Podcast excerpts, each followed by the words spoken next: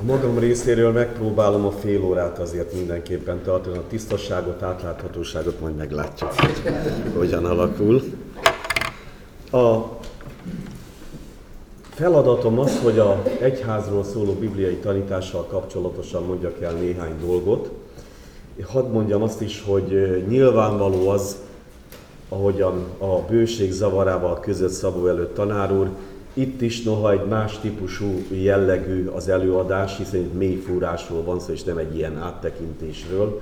Itt is azért a bőség zavarával küzd az ember. Az első megoldás, amire gondoltam eredetileg, hogy különböző fogalmak vannak az Anya Egyházra vonatkozóan a Szentírásban, akár az Ószövetségben, akár az Új Szövetségben, és ezt tekintjük át. A biblika teológiák általában ezt szokták áttekinteni. És ez is egy megfelelő megoldás, hiszen az egyes megjelölésekben nagyon komoly teológiai és hadd mondjam, hogy a saját korunkra nézve is eligazító jellegű teológiai mozzanatokat lehet észrevenni. Egyetlen egy példát hadd hozzak, a római katolikus egyház a második vatikáni zsinat idején fedezte fel az Isten vándorló népe fogalmat, amivel akár az Ószövetségben találkozunk, és a zsidókhoz ért levél írója pedig különösen is kifejti ezt a tematikát. Mégis azt gondolom, hogy számunkra itt most egyszerű volna a dolog, hogyha az egyházról, vagyis az egyház újszövetségi alakjának szociológiailag, szociográfiailag meghatározó mintájáról, alakjáról beszélgetnénk esetlegesen, és föltennénk a kérdést, hogy mintaadó-e, példaadó-e ez a mi számunkra éppen a 21. században. Röviden lehetne erre természetesen úgy válaszolni, hogy nyilvánvalóan nem, minden vonatkozásában, hiszen sokkal összetettebb, rafináltabb társadalomkép az, amelyben, és társadalom az, amelyben mi magunk élünk, a ókori, meglehetősen egyszerű társadalommal szemben. De azért fogadjuk el mégis, hogy azokat a teológiai jelentőségeket és üzeneteket megpróbáljuk valamilyen módon megfogalmazni a mi számunkra. Kiinduló pontunk mindig az legyen, hogy akart-e Jézus egyáltalán egyházat? És erre van egy nagyon cínikus válasz, akár protestáns teológus is mondhatta volna, de most jelen esetben egy katolikus teológus mondta 1900 tájékán, hogy Jézus az Isten országát hirdette, és helyette jött az egyház. Ebben sok minden benne van ebben a kijelentésben, de hadd tegyem hozzá, hogy nem osztom ezt a kijelentést. Nem ilyen egyszerű a képlet, bár nagyon jól hangzik, mint egyfajta szellemes mondás. Két példát hadd említsek, még abban az esetben is, hogyha tudjuk, hogy mindaz, amiről beszélgetünk, az egy, a teológia tudománynak egy nagyon összetett vizsgálati munkájának az eredményeképpen jön létre. Két bibliai helyet hadd említsek, Máté 16 és János 17. Máté 16-ban van arról szó, hogy Jézus azt mondja Péternek, Cézárre a Filippinél, egy hitvallásos állapotban, helyzetben, hogy te szikla vagy, és én erre a sziklára, erre a kőre akarom felépíteni az én egyházamat. És itt egy kifejezés használ, amit mi magunk is ismerünk, ez az eklészia, az egyház. Vagy János 17-re gondoljunk, ahol az Úr Jézus, mielőtt elmegy a mennyei világba, imádkozik, és a János 17-nek ez a csodálatos főpapi imádsága egy gyönyörű koncentrikus kört tált fel elénk. Jézus először önmagáért imádkozik. Azt mondja, Atyám, dicsőíts meg a te fiadat. Utána imádkozik azokért, akiket, hadd mondjuk így, megmaradtak még, akár Júdás is belefoglaltatik ebbe az imádságba, most itt dogmatikában nem bonyolódunk bele, amikor azt mondja, hogy ő érettük is imádkozom. És nem azt mondja, hogy vedd ki őket, így mondja, vedd ki őket a világból, hanem azért könyörgöm, hogy őrizd meg őket ebben a világban.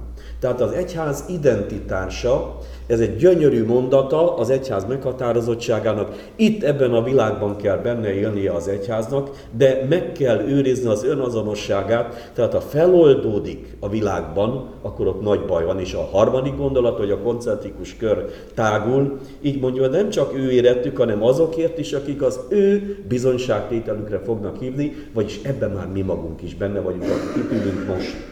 Tehát egy ilyen imádságnak a csodája, a rádiusza, amely belefoglalja az egyháznak a csodáját a létünkbe, és hadd mondjam így, hogy Jézus éppen ezért alakította maga köré a 12 tanítványát, mert ez lényegében az egyháznak a magva, Sőt, azt mondjam, az a búzaszem, amelyből majd kinő, és ebből a 12 búzaszemből az a termés, amelynek ma is látjuk az eredményeit. Hozzáteszem azonban rögtvest, hogy a földi Jézusnak a követői, tehát a tanítványok, illetve a Jézus korában éltek, akik Jézussal együtt éltek, a halála előtti időben együtt voltak vele, ezek, hogy így mondjam, kibernetikai szempontból, tehát egyházvezetési szempontból még nem számítanak egyháznak természetesen. Viszont az egyház kezdete Jézus követőire mennek vissza, tehát ez az a gyönyörű szép kép, a mag és a belőle kinővő vetés, amelyre Jézus mindenképpen utalt és ügyelt. Kik Jézusnak a követői? Nagyon egyszerű a képlet a Szentírás alapján. Azok, akik Jézus mindenható voltát elismerik. Akik Jézus mindenható voltát elismerik. Tehát középpontban Jézus követése áll, akár a Jézus földi életében, akár pedig a jelen időben. Ezért üznek el sokakat egyébként a Jeruzsálemi első gyülekezetből, amikor Pellába elmenekülnek, vagy amikor a, a hellenistákat kiűzik az István köré gyülekező közösséget ott Jeruzsálemben, mert nem a mózesi törvény tartja össze a keresztény gyülekezeteket, és ezt már a kezdet-kezdetén meg kell határoznunk, hanem Jézusnak a hatalma. Tehát ez egy fontos kitétel. Ez a hatalom nem volt összeegyeztethető a zsidó törvényel, vagy mondjuk így a zsidó törvény akkori értelmezésével és magyarázatával. Tehát most már csak az a kérdés, hogy vajon a keresztény gyülekezetek azonosak tudnak-e lenni, mert ez mindig újra és újra előjön, a Jézus tanítványi seregével, tehát ezzel a elvel, szándékkal, hogy a keresztény gyülekezet az Isten kegyelmének az uralmából él, és a kegyelem maga a Jézus uralmában adott és adatott. Kezdjük talán most azzal mégis, hogy megemlítődik ez a kifejezés, hogy az egyház az nem más, ahogy hallottuk, az eklészia. Ez egy sajátos keresztjén szóhasználat, amelyre több vonatkozásban is ki kell térnem. Először is hármas a vonatkozása, mind a három alkalommal úgy értelmezi az első keresztény közösség és a Szentírás is ezeket a különböző jelentés tartalmakat, hogy ezek egy kifejezéssel vannak kifejezve. Az egyik az, hogy egy konkrét összejövetel, egybegyülekezés. Ez az eklésiának az egyik kifejezése. A másik pedig a helyi gyülekezet, a harmadik pedig az egyháza maga teljességében. Tehát ez a három fogalom, amit nem nagyon értünk mi, mert már a református szóhasználat, amely nagyon sokáig ezt meg akarta tartani, már eltérettől. A 20. században mindenki tudja a testvérek közül, megjelenik egy új fogalom, a gyülekezet. Sőt, van egy kis egyház, amely határozottan így hívja és így nevezi magát. Hozzá kell tennünk, a új szövetség nem ismeri ezt a fajta megkülönböztetéseket, tehát minden egyes alkalommal, amiről itt szó van, akármilyen összefüggésben is mindig az eklészia kifejezést használja, és én azt gondolom, hogy erre nekünk ügyelnünk kell a szóhasználatunkban, tehát amikor református egyházközségről beszélünk, ugye nálunk is van már gyülekezeti ház, és sok, sok minden egyéb, de nyilvánvaló az, hogy a első keresztény közösségekben, az új szövetség világában ez még nem így van. Hozzáteszem, nyilvánvalóan ennek egyik oka az, hogy az egyház az új szövetségben elsőrenden nem szervezeti egység, hanem teológiai minőség, hadd mondjam így, vagyis azt jelenti, hogy nem gyülekezeteknek a laza összefüggése, hanem sokkal, vagy nem az egyetemes egyházak egy alkatrésze, egy alfejezete, egy alcsoportja, hanem valószínűleg valami ilyesmiben kell gondolkodnunk, hogy amikor mi gyülekezetet nevezünk valahol egy helyben, egy közösségben, akkor ez azt jelenti, hogy az eklészia a legitim, a törvényes megjelenési formája egy adott helyen, adott körülmények között és adott időben. Tehát amikor mi mindig azt mondjuk, hogy hát megkérdezzük, hogy mi az egyház vezetőségének a véleménye, vagy hogyan tudjuk egymást ebben az, vagy abban az irányban harmonizálni, és sokkal inkább azt jelenti, hogy Isten eklésiája, amely Korintusban van, amely Pápán van, akár Balatonalmádiban, bárhol a világon, ahol van, tehát ez az első, hiába fordul elő sokszor többes számban is. A legkorábbi keresztény szó azt mondja, az eklészia mire megy vissza? Nyilvánvaló a kiinduló pont, amit itt szoktunk hittanosoknak tanítani, hogy pünkös az egyház születésnapja. Induljunk ki abból tehát, hogy megalakul az első keresztény közösség, az eklészia Jeruzsálemben. És ott ők úgy hívják magukat, hogy a Isten egyháza, az Isten eklésiája. Ez egy nagyon fontos, mert valószínűleg a zsidóságnak egy kifejezését veszik elő, amely azt jelenti, hogy az utolsó időknek a közössége, a gyülekezete, úgy, ahogy Kumráni közösségben is megjelent ez a gondolat, hogy a, a végső időkben a világosságnak a fiai, akik a sötétség fiaival harcolnak, ez az eklészia, vagy hát van erre természetesen egy, egy héber kifejezés is, de ezt most nem emlegetem. Tehát a végső időknek a gyülekezete a közössége. És ebből következik, hogy ezt a megnevezést használja később, később az István csoport is, amely kiválik, és Antiókiában egy új eklésiát alkot, és későbbiek során pedig maga Pál apostol is. Tehát akár zsidó közösségekről, akár keresztény vagy úgynevezett pogány közösségekről van szó, minden esetben megmarad ez az elnevezés. Ez az egyik. A másik pedig, amikor arról van szó, hogy a Isten gyülekezete, ez a magyar nyelvnek megfelelően talán azt hinnénk, hogy ez egy birtokos szerkezet, hogy az Isten tulajdona. Ez is szép gondolat volna, de elsődlegesen azt akarja ez jelenni, jelezi, hogy az Isten hozta létre, Isten alkotta Jézus Krisztus által.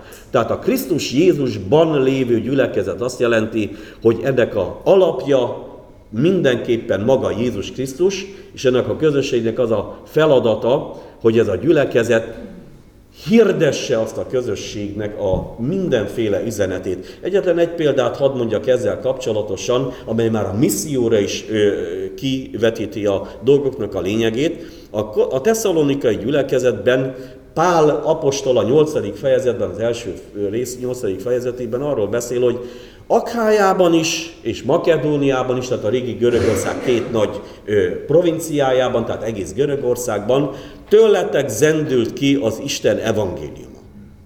Keresztény közösségnek ez az egyik legcsodálatosabb megfogalmazása, tehát a közösségnek éppen az a feladata, hogy valamilyen módon onnan zendüljön ki az evangélium.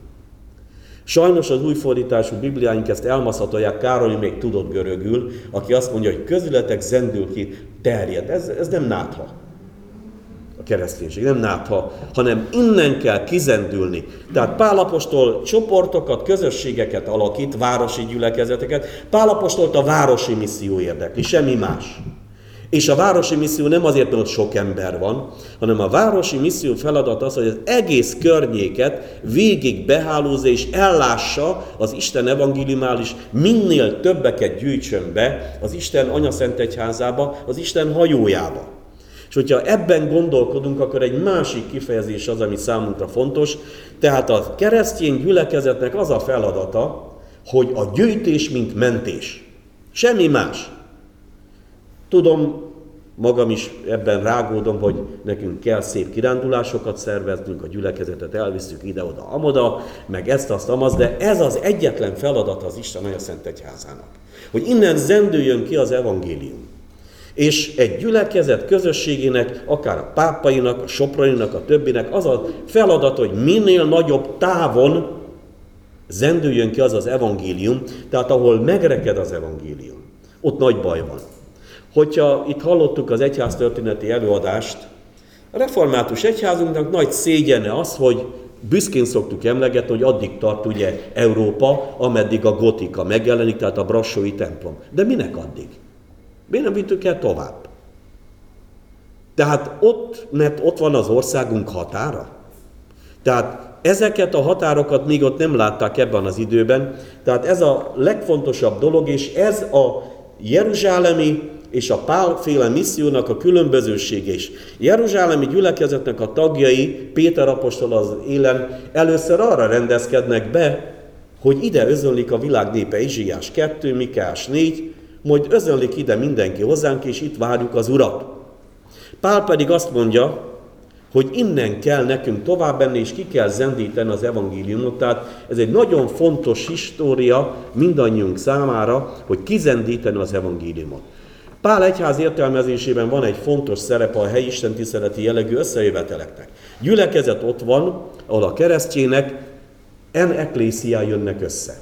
És ebből, hadd mondjam azt, hogy házi gyülekezet van, van a helyi gyülekezet, konkrét egybegyülekezések, és ezeknek a gyülekezeti életnek a szíve, a központja és a mércéje a maga az Isten tisztelet. Itt dől el, hogy valóban Isten gyülekezeteként él az Istennek a népe. Korintusiak, ugye ott gazdag embereknek a közösségében megvetik az úrvacsorát, amely egyébként ennek a közösségnek a, a legcsodálatosabb megfogalmazását kellett volna, hogy adják mindannyiuk számára. Tehát ez a közösség, vagyis hadd mondjuk így, hogy mindennek a Szentlélek szolgálatában kell állnia a keresztény közösségben és gyülekezetben, ahol a gyülekezet Krisztus uralmi területévé válik, és itt egy másik kifejezés is említ az egyház, az eklészia mellett Pálapostól, és ez pedig az egyház a Krisztus teste. Röviden, egyszerűen hadd fogalmazok úgy testvérek, a Krisztus test az nem egy testet kell elképzelnünk, hanem a test egy organikus szervezet, amely él, hat és működik. Vagyis azt jelenti ez, a Anyaszent Egyházban itt találkozik egymással a Szentlélek Isten uralmi területén a Krisztus közössége, a Krisztus gyülekezete, az Eklészia, és innen lépnek ki. A Krisztus teste az a hely, ahol várja Isten, hogy az ő népe kilépjen innen. Tehát amikor arról van szó, hogy nincs más megoldás, Krisztusnak én, te és a harmadik vagyunk a szája, a szíve, a keze, a lába, minden gondolat innen ebből a gyülekezeti összefüggésből tárhat, tárulhat elő, és csak így tudjuk élni az életünket ezekben a gyülekezeti közösségekben. Tehát ennyit az eklésziáról, és talán menjünk tovább, mert nagyon érdekes ezeknek a gyülekezeteknek a szervezete is. Már történt arra utalás, az első keresztény közösségeket eredetileg a három apostol irányította, tehát Péter, Jakab, János, majd amikor ők ebből a sorból kidőlnek ilyen-olyan módon, átveszi Jézusnak a testvére, az úrtestvére Jakab, 62-ben megölik, őt is a jeruzsálemi főpap kivégezheti. Tetszenek tudni miért? Azért, mert nagy volt a rivális vonzása ennek a keresztény közösség. Félt egyszerűen a főpap, a zsidó főpap, hogy mindannyian Jeruzsálemben keresztjéné válnak. Hát valami ilyesmi módon kellene nekünk is ezekben az ügyekben eljárnunk és kelnünk. Tehát ez az egyik, hogy a gyülekezet vezetői az apostolok, ez az egyik szervezeti egység, a másik pedig azok a közösségek, amelyeket Pálapostól ö, hoz létre, és itt az apostoli tisztség, de egy más típusú apostoli tisztség az, amitten kialakul. Kétféle gyülekezeti közösségi minta van, és most már erre utalhatunk is egy kicsikét. Az egyik a jeruzsálemi minta, amelyet hadd mondjuk így, hogy patriarkális statikus modell, a másik pedig a páli gyülekezetek, amelyeknek pedig ez a lényege, hogy egy karizmatikus és dinamikus modell. Mi a lényege az egyiknek, mi a lényege a másiknak? A zsidó kultusz közösségnek az analógiájára párhuzamáként nagyon hamar létrejött az első jeruzsálemi közösségben a presbitereknek a közössége, az intézményi rendszere, Páli gyülekezetekben ez nem volt annyira jellemző. Ott inkább a karizmák, a kegyelmi ajándékokban bővölködő személyek voltak azok, akik nagy hatalmas közösséget hoztak létre. Aki elolvassa az első korintusi levél 14. fejezetét, ott látja, hogy micsoda pesgő élet volt. Rendet kell tartani az apostolnak, mert mindenkinek volna valami mondása, kijelentése, szentlélek indítatása, amiről szeretne számot adni, tehát egy kétféle modell egymás mellett, és szeretnénk kérdezni, hogy na most melyiket válasszuk, és én azt mondom, hadd mondjam így, hogy mind a kettő. Ma Magyarországon most talán már lecsitult a dolog, de a 90-es években mindenki demokráciát akart játszani kis hazánkban, mert hogy az állampárt, az MSZP megengedte, MSZP megengedte, hogy most beszélhetünk demokráciáról. Hát beszélni szoktunk ezekről, aztán hát persze természetesen, de azt tudomásul kell venni, hogy egyetlen egy államrend sem ö, demokratikus abban az értelemben, és hogyha mi elkezdjük utánozni az államot, akkor kiderül, hogy hát ez nekünk nem jó dolog. A katolikus egyház, mivel nincsenek ilyen típusú kísértései, azt általában komolyabban is veszi az államtestvérünk a párbeszédeink során. Mi szeretünk valami mást csinálni. Minden esetre a korai katolicizmus ez egy fogalom, amely azt jelenti, hogy megjelenik egyfajta rendés szervezet kezdettől fogva, tehát azt hadd mondjam azt, hogy az egyházat rend és szervezet nélkül, vezetőség nélkül nem lehet és nem is szabad elképzelni. Tehát nem érdemes hogy nekünk vitatni, hogy kell-e püspök, nem kell püspök, meg mit tudom, miket szoktunk itt kérdezgetni. Ez, ez az igazi rend. Tudni, hogy az első apostolok elhunytak, elmentek ebből a világból, azonnal megjelenik három dolog, és egy nagy egyház történész fejtette ezt ki. Ez a hármas dolog, ami az egyházat megmentette. Az egyik a monarchikus püspökség. Egy püspök, aki maga egyed uralkodóként, mondjuk így, monarhaként uralkodik, a második, a, amit említ, és ez nagyon fontos, és ez is hozzátartozik, a regula fidei, ugye így mondják latinosan, tehát a hitnek egyfajta szabályzat, ez az apostoli hitvallás magyarul.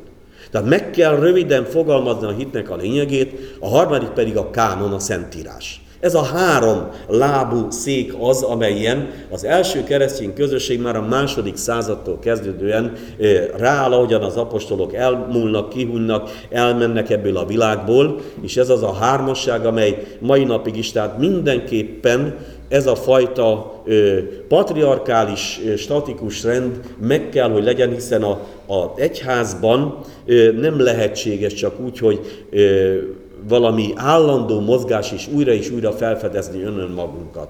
Viszont a másik, a, ami a páli modell, amely a karizmatikus modell, amely újra és újra új impulzusokat visz be az Anyaszent Egyházba, ez ugyanolyan fontos réteg, szerint véleményem szerint. Tehát azt gondolom, hogy ebben is nekünk fontos volna, hogy a mintát, a tanítást, ahogyan látjuk az első keresztény közösségekben, nem magát a szervezetet úgy, ahogyan egy az egyben lemás, ennek nincs sok értelme, hanem ahogyan a páli gyülekezetek felépítése a karizmákra épül, ugyanúgy az egyház közösségén belül a rendnek meg kell lenni egyrészt, másrészt pedig meg kell lenni a karizmák sokféleségének, de milyeneknek.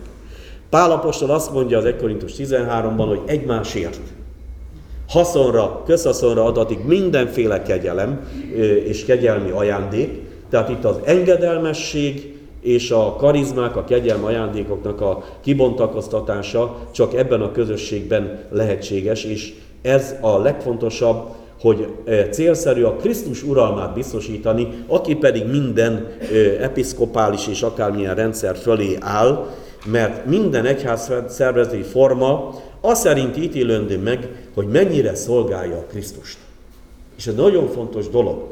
Tehát bocsánatot kérek, az én szerémi véleményem szerint egy zsinati ülés, biztosan vannak testvérek, akik ebben részesednek egy zsinati ülésben is ott vannak, akkor értékes, vagy akkor minél értékesebb abban az esetben, ha egyre kevésbé különbözik egy demokratikus parlamenti játékszabályrendszertől hanem ahol vannak a lélek uralmának olyan dolgai és kifejezései, tehát a zsinak értéke ettől függene, hogy mennyiben tudja kifejezésre jutani a maga különbözőségét, más voltát.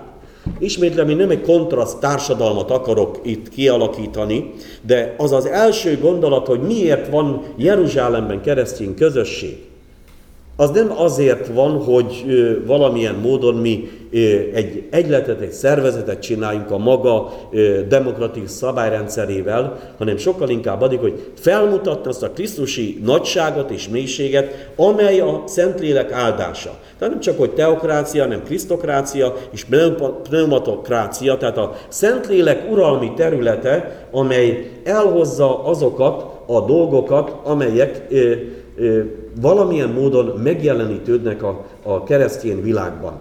Nem kontrasztársadalom ismétlem tehát az egyház, nem hiszem, hogy annak kellene lennie, de azt a fajta finom különbség tételt, amelyet nagyon sokszor még a életük árán is meghoztak az első keresztjének, azt nem volna szabad elfelejteni. Például kit imádunk? A császárt, az isteni császárt, vagy pedig azt az élő Krisztust, nagyon sokszor nyilvánvalóan a kockafejű hivatalnok, római hivatal az nem tudta elfogadni azt a nagyon finom különbségtételt, amit a Péter levelében olvasunk, hogy Istent imádjátok, a császárt pedig tiszteljétek. Mert valami ilyesmi, hogy mi tisztelték a rendet, a közrendet, minden egyebet, de emellett megvolt az a finom éle a létüknek, az életüknek, hogy tudták, hogy melyik az a reménység, amely élteti őket, és miért vannak itt az Isten Anya Szent Egyházaként egyben. Tehát az új szövetség egyház típusok mindegyike, hadd mondjam így, hogy együttesen adhatná református egyházunknak is a mintáját, ez a patriarkális statikus modell, a másik pedig a karizmatikus és dinamikus modell. Még utoljára csak néhány egyszerű kérdést szeretnék feltenni a testvéreknek, nálam is úgy látom, hogy lejár az időm. És az ilyen kérdések lennének, lehet-e az egyház nélkül hinni? Mert itt ugye az utóbbi 200 évben már tudjuk, hogy vallások vannak, pluralizmus van, ökumenizmus van. A második talán az lehetne, hogy lehet-e az egyház ellenére hinni. Lehet az egyház miatt hinni, a harmadik vagy negyedik, nem tudom mennyi, és lehet az egyházzal hinni, és hogyha végig gondolnánk azt, hogy mit jelent az egyházat hinni, ha ezekben kapnánk mi útmutatásokat, én azt gondolom, hogy nagyon sokféle módon végig gondolnánk az életünket, és hát a legfontosabb, még egyszerűbb ilyen teológiai kérdéseken túlmenően, hogy az egyházból, vagy az egyházért élünk-e. Ha az egyházért élünk, az egy nagyon szép. Köszönjük szépen! Figyelmet.